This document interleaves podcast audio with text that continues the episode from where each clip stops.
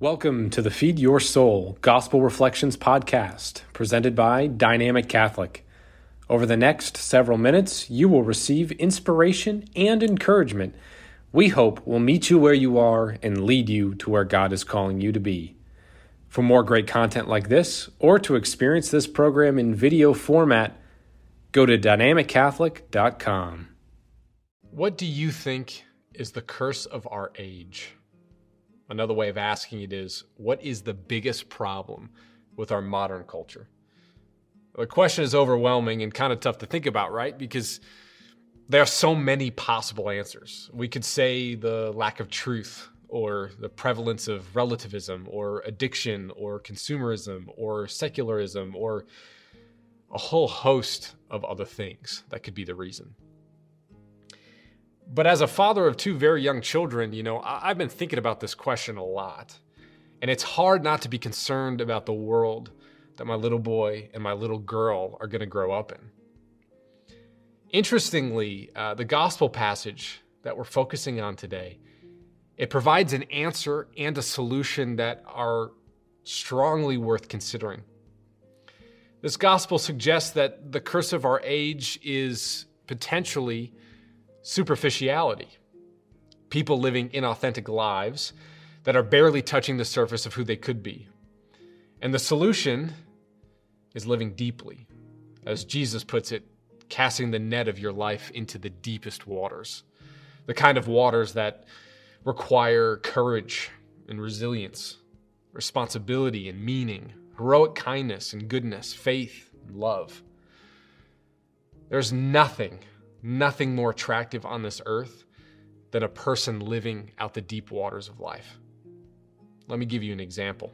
Fred Rogers of Mr. Rogers' Neighborhood, he captivated people from every walk of life. It didn't matter your race, your creed, your income, where you lived, what your occupation was, nothing.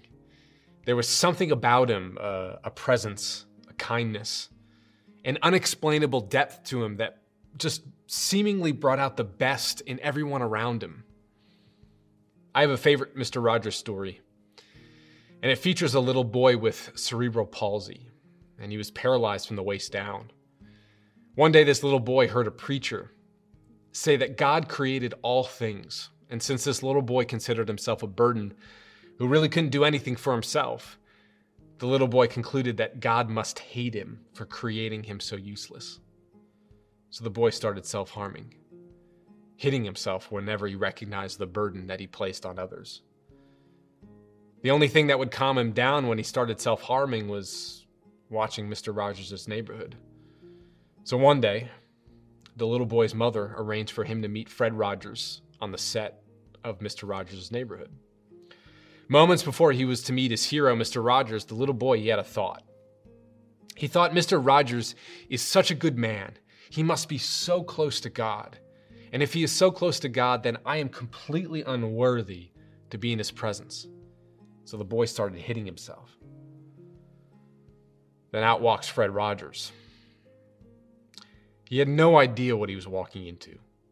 He had no idea when he got up that morning that he would be meeting a little boy whose entire life trajectory appeared to be riding on this one encounter with him. Mr. Rogers walks up to the little boy and he bends down to be eye level with him. And he says, Little boy, will you do me a favor? Yes, Mr. Rogers. Anything for you. Little boy, will you pray for me? Later that day, the little boy had another realization. If Mr. Rogers was such a good man and so close to God, and he thought the boy was worth something, but maybe God did too.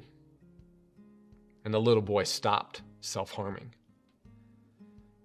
Years later, when the story reached a reporter, he asked Mr. Rogers how he knew that this was the perfect thing to say to that little boy.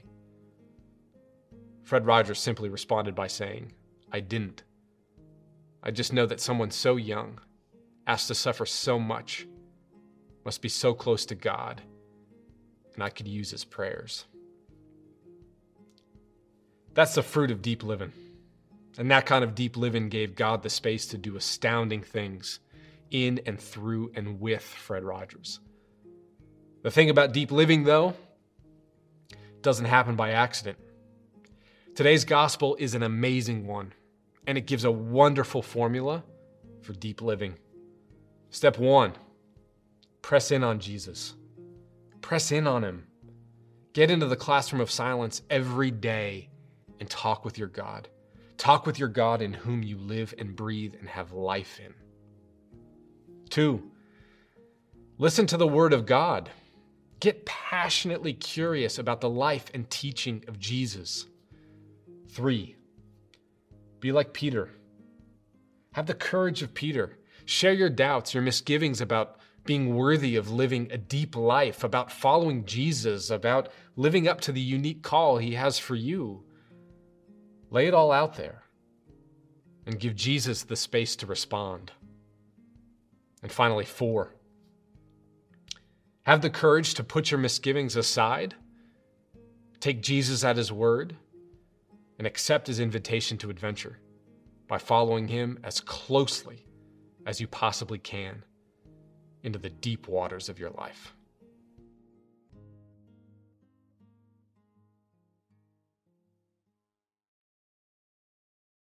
Thank you for listening. We hope this episode nourished your soul. For more great content like this, or to experience this program in video format, go to dynamiccatholic.com.